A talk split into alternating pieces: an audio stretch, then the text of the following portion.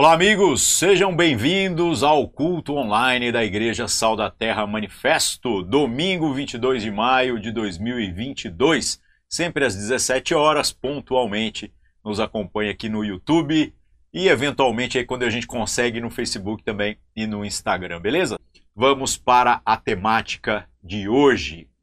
Um dos grandes desafios quando nós falamos a respeito da nossa fé, é nós entendermos qual é o propósito da nossa existência, o propósito pelo qual Deus tem nos criado, o propósito pelo qual nós fazemos as coisas que nós fazemos. Será que é em nós a consciência de que nós existimos para a glória de Deus e que tudo que nós fazemos, tudo que nós nos comprometemos, todo o esforço da nossa existência precisa estar alinhado com esta ideia de glorificar a Deus? Então, por mais que isso pareça algo óbvio, que pareça algo simples, a grande verdade é que muitas vezes nós vamos nos esquecendo do significado destas coisas e acabamos por pressupor que o propósito dessa existência é sermos servidos nas nossas necessidades, nas nossas angústias, nos nossos próprios anseios, ao invés de nós sermos aqueles que estão aqui para glorificar a Deus, para servir a Deus naquilo que são as suas vontades, os seus desígnios eternos. Então entenda isso. Quem serve quem aqui no meio dessa história? Você está nessa caminhada, nessa jornada para a glória de Deus ou você está lutando, se esforçando para a sua própria glória? Isso vai ser assim uma, um entendimento decisivo, vai ser uma, um divisor de águas na sua existência se essa questão estiver muito bem esclarecida. Afinal, o que é esta glória de Deus? Né? Do que, que nós estamos falando? Deus é um ser carente que depende de que a gente o glorifique, de que a gente é, é, diga coisas positivas a seu respeito para que ele possa se sentir bem? É claro que não, isso não faz sentido. Deus é todo bom, Deus é todo poderoso, Deus basta completamente em si mesmo. Agora, o que acontece é que nós, como criaturas do Senhor e como aqueles que mais do que apenas as simples criaturas, aqueles que foram chamados para ter a possibilidade de serem filhos de Deus, né? ou seja, comungarem de uma mesma natureza e não somente de uma semelhança, como nós somos feitos desde a criação, nós agora temos a possibilidade de enxergar Deus como ele verdadeiramente é em toda a sua plenitude, porque nós iremos comungar dessa natureza através da obra redentora de Cristo sobre a nossa vida. Isso naturalmente deve fazer com que a gente, reconhecendo quem Deus é, nós é, venhamos a nos deslumbrar com toda a bondade, todo o poder, toda a soberania, toda a autoridade, tudo que é de bom que existe de fato no nosso Deus. Então, reconhecer quem Deus é naturalmente faz com que a gente se curve perante Ele e o glorifique por quem ele verdadeiramente é. A glória dele não depende do nosso reconhecimento, mas é inevitável que aquele que se depara com o Criador o glorifique. Até mesmo o diabo e todos os anjos que se rebelaram aí contra o nosso Deus, eles têm que se curvar perante ele, eles não têm poder algum contra esta glória de Deus. No último dia também todo joelho, independente de quem for, vai se dobrar perante Jesus que receberá de maneira definitiva, né, é, no dia do juízo, esta glória da parte do Pai para julgar os vivos e os mortos e para então assumir a, a, a sua posição como Rei eterno, né? aquele que foi levantado pelo Pai para ser o primogênito dentre muitos irmãos. Então nós não estamos falando de algo que não haja em Deus e que nós tenhamos é, é, necessidade de compartilhar com Ele para que Ele seja alguma coisa. Muito pelo contrário. Quando falamos da glória de Deus, nós estamos falando das características verdadeiramente virtuosas e admiráveis que fazem parte da natureza do nosso Deus e que nós temos o privilégio, não apenas agora como criaturas, mas também como filhos, de ao contemplarmos, usufruindo delas, nós expressarmos né, é, um pouco de tudo isso que a gente é capaz de contemplar, que a gente é capaz de admirar, né? Então nós glorificamos a Deus porque Deus é digno de toda a glória. Nele está toda a glória, todo o poder, toda a autoridade, toda a majestade. Então glorificar a Deus é o natural quando nós, seres finitos, limitados, nos deparamos com o Todo-Poderoso, o Eterno, o Deus imortal, o Deus que é, é, detentor de todas as qualidades, de todas as coisas boas que existem, né? Então, este glorificar a Deus significa reconhecer quem Deus é e quem nós somos perante Ele.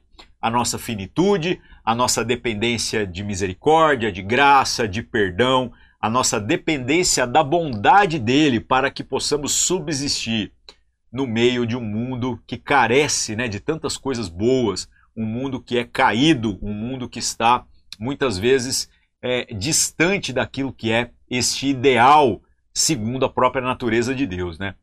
O Senhor nosso Deus permite que todas essas coisas subsistam na condição em que estão, porque o plano eterno dele, que obviamente não pode ser frustrado, está correndo e esse plano trata de fazer com que seres criados inicialmente moralmente livres possam, experimentando de uma queda, serem redimidos pela obra de Cristo Jesus e nesta remissão não mais serem pessoas boas como Adão era, mas serem pessoas perfeitas como Cristo nos fez.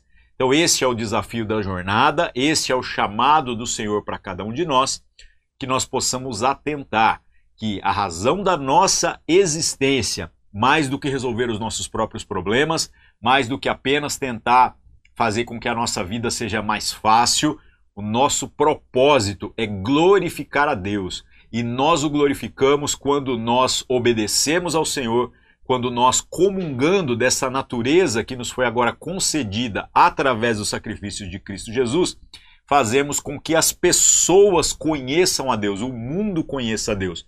Então o mundo também é levado a glorificar ao Senhor, que é o propósito da existência da humanidade. A pergunta que sempre fica é se nós, nessa jornada, estamos aí tentando resolver apenas os nossos próprios problemas ou se nós estamos aqui verdadeiramente vivendo para a glória de Deus, para glorificar a Deus. E isso vai entrar assim, em conflito na seguinte circunstância: as circunstâncias em que a gente vai ter que interagir com pessoas, com os irmãos e com aqueles que ainda nem são irmãos. Dentro de uma ótica em que estas pessoas vão ter conflitos com cada um de nós e nós teremos que, é, de maneira bem intencional, ao nos relacionarmos, nos posicionarmos de modo agora que Deus seja glorificado não apenas a partir da sua própria natureza, mas a partir da expressão dessa natureza que está no nosso ser, uma vez que fomos alcançados pelo sangue de Jesus. Ou seja, Deus é admirável, Deus merece ser glorificado pelo que ele é, mas Deus agora deseja, deseja ser glorificado através daquilo que nós fomos chamados para ser. Ou seja, esta glória de Deus nos foi é, literalmente emprestada, não que ela é algo em nós, mas nós somos o reflexo dessa glória de Deus para o mundo. O mundo precisa glorificar a Deus através daquilo que vê na jornada, na existência de cada cristão. E um cristão que não faz com que as pessoas que interajam com ele glorifiquem a Deus, essa pessoa não está necessariamente comprometida com aquilo que é o chamado para esta família da fé. Jesus tem um único propósito sobre a, a, a, a sua jornada, né? um único propósito em sua jornada sobre a face da terra: glorificar ao Pai, ou seja, fazer com que a vontade do Pai seja conhecida, seja manifesta, mesmo que isso lhe custe muitas situações desagradáveis, dores, perseguição e até mesmo a morte. A pergunta que devemos nos fazer é se nós estamos vivendo da mesma maneira. Se em todas as coisas estamos trabalhando, vivendo, interagindo para a glória de Deus, ou para resolver os nossos próprios problemas somente. É muito sutil, às vezes é muito é, tênue essa linha de separação né, entre os dois posicionamentos, e pode ser que a gente comece a se achar bom demais, se achar como o, os filhos de Deus merecedores de alguma coisa, e a gente vai fugindo da responsabilidade de que Deus seja glorificado nas coisas mais simples da nossa caminhada.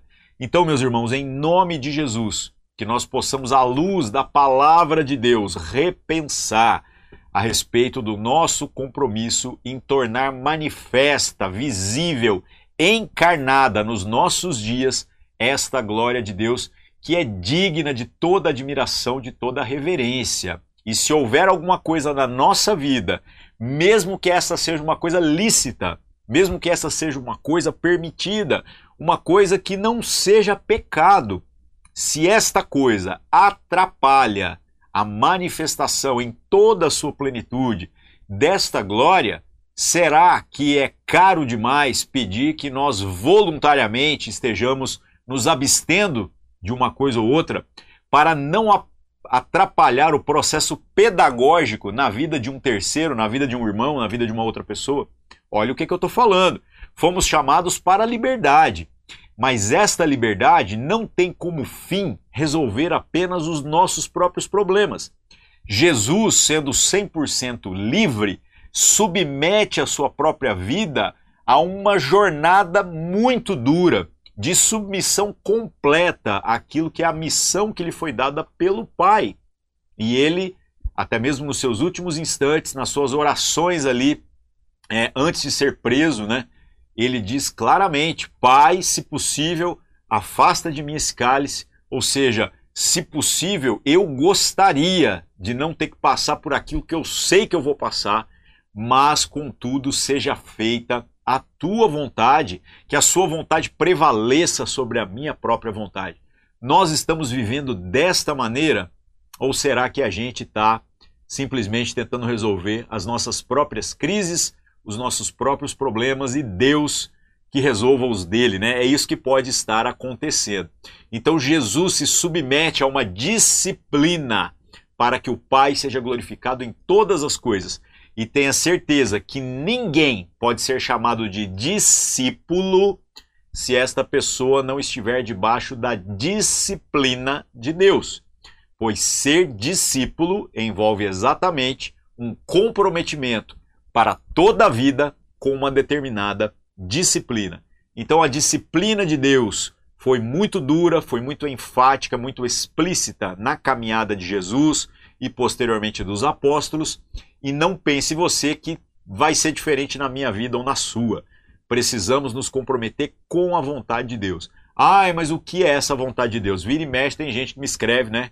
É, igual quando eu abro a caixinha de perguntas na sexta-feira no Instagram, a galera fica, ah, como é que eu fico sabendo a vontade de Deus? Gente, as coisas que você precisa saber a respeito da vontade de Deus para a sua vida estão na Escritura. Leia a Escritura, não viva apenas da pregação de outras pessoas. Tenha um contato você mesmo com a palavra de Deus.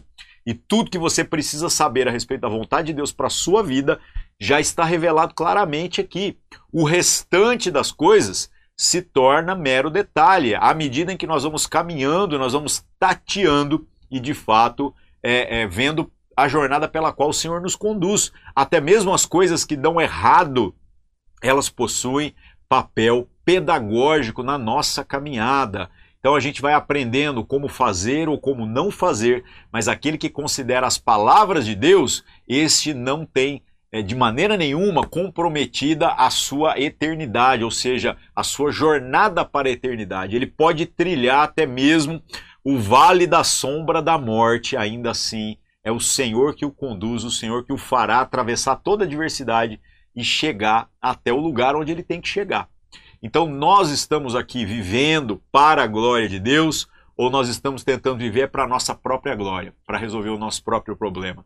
Esta é a pergunta que precisa ser respondida por cada um de nós para que vivamos de maneira coerente e de modo a não envergonhar o nosso Senhor, beleza? Para que a gente, como sempre, não fique apenas daquilo que são as nossas argumentações e as nossas construções, vamos para a palavra de Deus, vamos deixar a palavra de Deus falar com a gente e que o texto bíblico explique-se por si mesmo, beleza? Vamos lá, o texto de hoje está em 1 Coríntios, capítulo 10, verso 23. Deixa eu beber um chazinho aqui rapidinho. 1 Coríntios, capítulo 10, verso 23 em diante. É isso que nós iremos ler agora. Então vamos lendo aqui e à medida em que a gente vai lendo, a gente vai explicando, expondo, fatiando, tentando encontrar o melhor contexto à luz da própria palavra de Deus para a minha vida e para a sua vida, beleza? Vamos lá. 1 Coríntios, capítulo 10, verso 23. Lembrando que eu estou usando a nova Almeida atualizada, é uma versão da Bíblia é, até bem recente, né? Ela deve ter poucos anos que foi lançada. Se você estiver usando qualquer outra versão, vai ter pequenas variações das palavras, mas o sentido com certeza é o mesmo, beleza? Vamos lá. 1 Coríntios 10, 23. Todas as coisas são lícitas, mas nem todas convêm. Todas as coisas são lícitas, mas nem todas edificam. Olha que legal! Um texto muitas vezes usado até mesmo para colocar um peso sobre as pessoas com relação àquilo que são as expectativas dos religiosos acerca daquilo que você deveria fazer. É óbvio que eu não estou aqui de maneira nenhuma tentando colocar sobre a sua vida ou sobre a vida de ninguém um jugo de uma responsabilidade de natureza religiosa, né, de religiosidade, e não de, de fato é, uma ligação com Deus, é, acerca daquilo que seria é, mutilar as suas liberdades. Cristo morreu para trazer liberdade plena, perfeita para todos nós. No entanto, a liberdade traz consigo responsabilidades, é óbvio. A pergunta que a gente tem que fazer é o seguinte: Cristo me salvou de ou Cristo me salvou para? Esta é a questão que vai fazer toda a diferença na maneira pela qual a gente interage com a liberdade. Se você foi salvo de, você começa a achar agora que você estava debaixo de uma prisão em algemas, que uma vez que essas algemas, essa prisão foi quebrada, você agora está plenamente livre para usufruir daquilo que você quiser. Só que esse tipo de visão é muito pequena, porque como poderia fazer sentido que o Senhor nosso Deus, é, nos livrando daquilo que trazia morte sobre a nossa existência, teria gasto, teria derramado a vida do seu próprio filho, do filho unigênito, para que nós possamos correr atrás de coisas que, embora sejam lícitas, sejam inúteis no que se refere um valor em virtude para a eternidade. Fica parecendo que Jesus está sendo um desperdício naquilo que é a obra é, de Deus sobre a face da terra. Então, o que eu estou querendo chamar a atenção é que se você, ao invés de pensar que você foi livre de, você começar a entender que você agora é livre para, as coisas mudam de figura. O que é ser livre para? É muito simples você estava aprisionado pela impossibilidade de se achegar até Deus. Então, mesmo você sendo moralmente livre para escolher dentre todas as coisas, você era incapaz de escolher aquilo que era bom, aquilo que era perfeito, aquilo que vinha do eterno. Você dependeu da intervenção de Jesus na sua história para que pudesse ser plenamente livre. E esta plenitude de liberdade não me libertou de alguma coisa, ela me libertou para alguma coisa. A liberdade que nos foi trazida por Cristo Jesus é para que nós possamos ser como Ele, para que nós possamos conhecer o Pai como Jesus conhece, para que nós possamos nos aproximar do Senhor da mesma maneira que Cristo está próximo, para que nós possamos ser responsáveis uns pelos outros, como Cristo se mostrou responsável por cada um de nós. Então a liberdade não é necessariamente de, é uma liberdade para. E faz toda a diferença isso na nossa caminhada. Então todas as coisas são lícitas, mas nem todas convêm. Todas as coisas são lícitas, mas nem todas edificam. O quanto nós estamos perdendo o nosso tempo, desperdiçando a nossa existência com coisas que aparentemente são lícitas, mas que não têm comprometimento com esta edificação espiritual da parte de Deus que nos foi confiada como seus discípulos para trabalhar em favor da família. Eu não estou falando aqui contra é, é, ir ao cinema, assistir Netflix, ouvir música, YouTube. Eu não estou falando contra nenhuma dessas coisas. A única coisa que eu estou dizendo é que a razão principal da nossa existência tem que ser viver para a glória de Deus e viver para menos do que isso, meus irmãos. Em toda circunstância, é uma jornada medíocre, é uma jornada infantil que ainda não está alinhada com a plenitude daquilo que é o desejo do Senhor para nós, tá bom? Então vamos lá, vamos continuar. O apóstolo Paulo, aqui em 1 Coríntios capítulo 10, continua explicando, verso 24. Ninguém busque o seu próprio interesse, e sim o de seu próximo. Aqui agora a gente começa a ver do que que Paulo está falando. Né? Tudo é lícito, mas nem tudo convém. Tudo é lícito, mas nem tudo edifica. Ninguém busque o seu próprio interesse, mas sim o do próximo. Então, ao invés de você, quando estiver pensando em alguma coisa e você for avaliar se isso de fato glorifica a Deus, não pense apenas se algo é pecado ou não é pecado. Esse pensamento é um pensamento infantil, é um pensamento medíocre.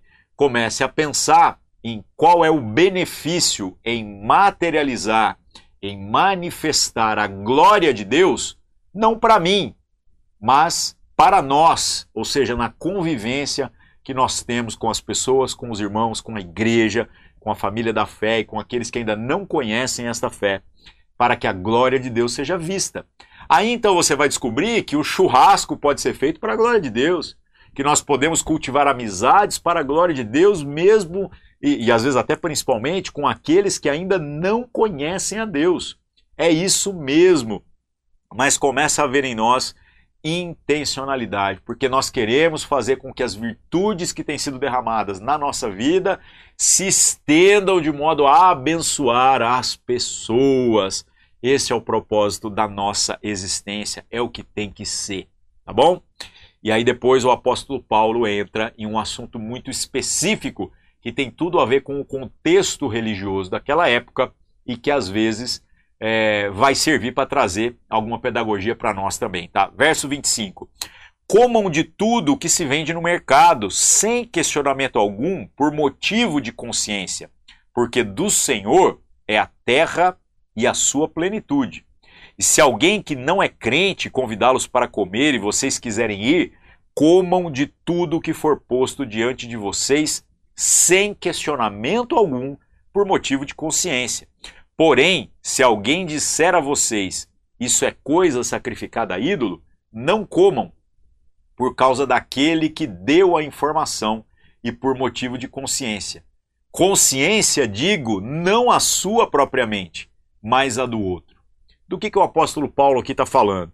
Essa questão das comidas sacrificadas aos ídolos, é, a, as, aos falsos deuses né, criados pela cultura do paganismo e tudo mais, era uma realidade muito forte nesta época aqui, mas o apóstolo Paulo deixa muito claro de que uma vez que a gente está com as pessoas sendo o Senhor, aquele que é dono de toda a terra, de toda a sua plenitude, nós não deveríamos de maneira nenhuma nos preocuparmos com absolutamente nada no que se refere a comida e bebida. Ah, mas isso aqui é da entidade. Deixa eu te falar um negócio.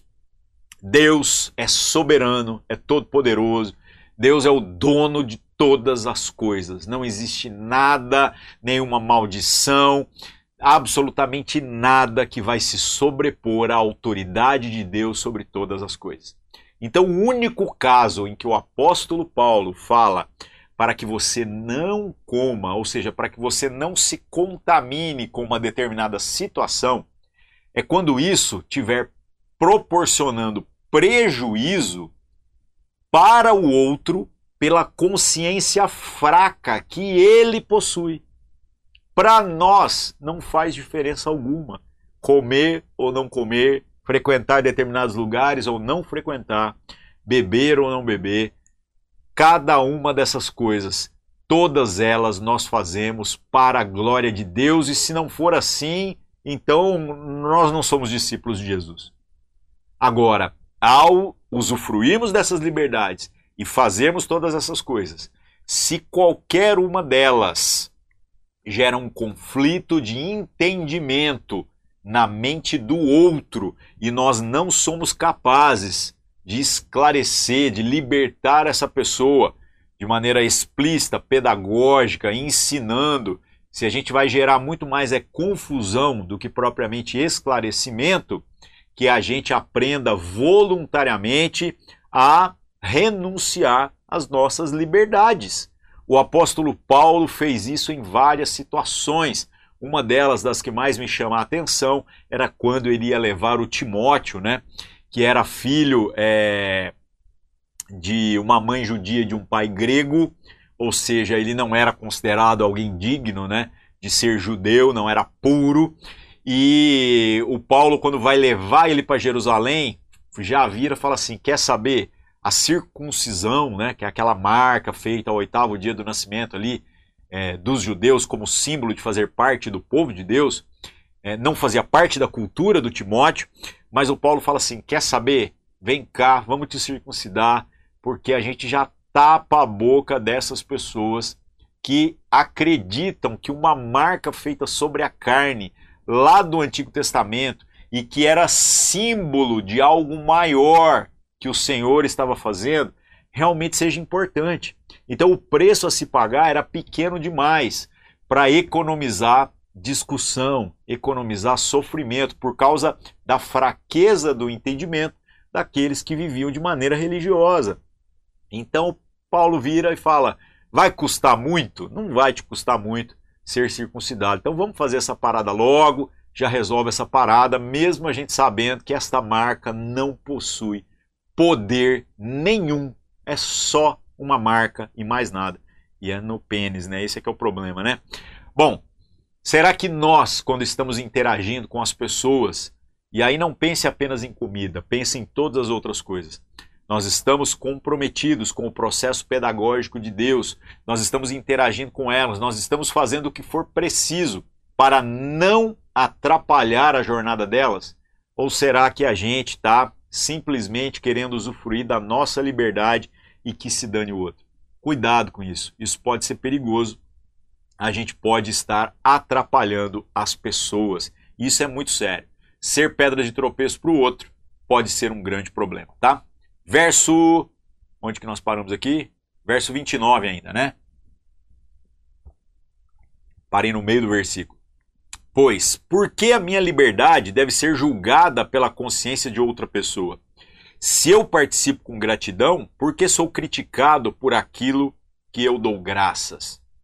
É, então, de fato, gente, é, a minha liberdade não pode ser limitada pela consciência do outro. Mas entender que Deus é glorificado na responsabilidade que a gente assume uns pelos outros é o que faz toda a diferença no que se refere à maneira pela qual a gente vive é, e o resultado disso em glorificar a Deus ou não. Então é extremamente importante que a gente compreenda que nós estamos aqui para a glória de Deus e essa glória de Deus tem que se manifestar através de nós na vida uns dos outros. Não é para só Deus olhando pensar, poxa, olha só como Ari, como fulana, fulana, é, é bonitinho, né? Não, pelo amor de Deus, gente.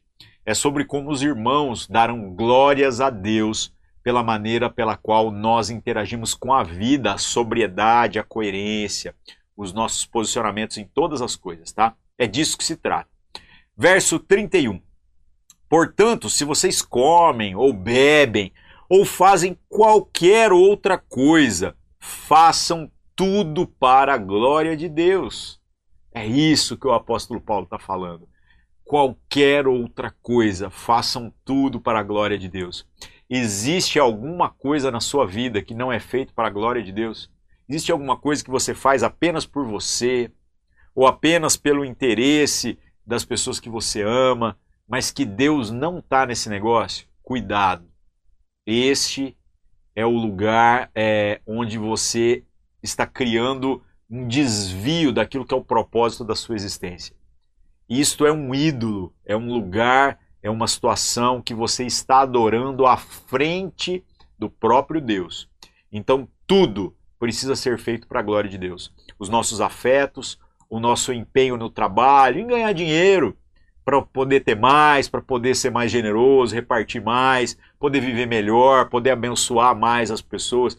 Tudo isso precisa ser feito para a glória de Deus. O cuidar do seu filho, da sua família, o cuidar dos seus amigos, tudo isso precisa ser feito de modo que Deus seja glorificado. Isso é muito sério, tá, meus irmãos? Verso 32. Não se torne motivo de tropeço, nem para judeus, nem para gentios, nem para a igreja de Deus. Assim como também eu procuro em tudo ser agradável a todos, não buscando o meu próprio interesse, mas o de muitos, para que sejam salvos.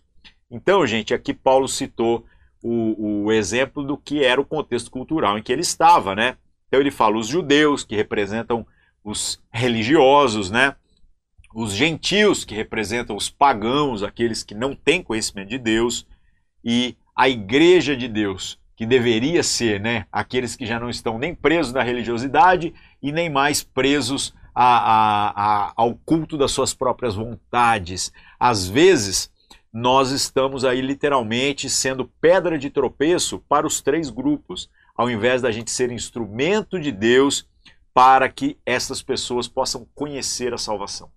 Eu não acredito que nós temos o poder de salvar as pessoas, eu não acredito nem sequer que nós temos o poder de salvar a nós mesmos. É por isso que a salvação é por graça, depende da bondade e da misericórdia de Deus, e esta bondade tem sido derramada até nós quem convence a gente do pecado, da justiça e do juízo, ou seja, que desperta a nossa consciência a respeito da nossa condição, da necessidade de arrependimento e proporciona a, as condições para que haja mudança prática em nós, para que venhamos a ser poupados no juízo, é o Espírito Santo.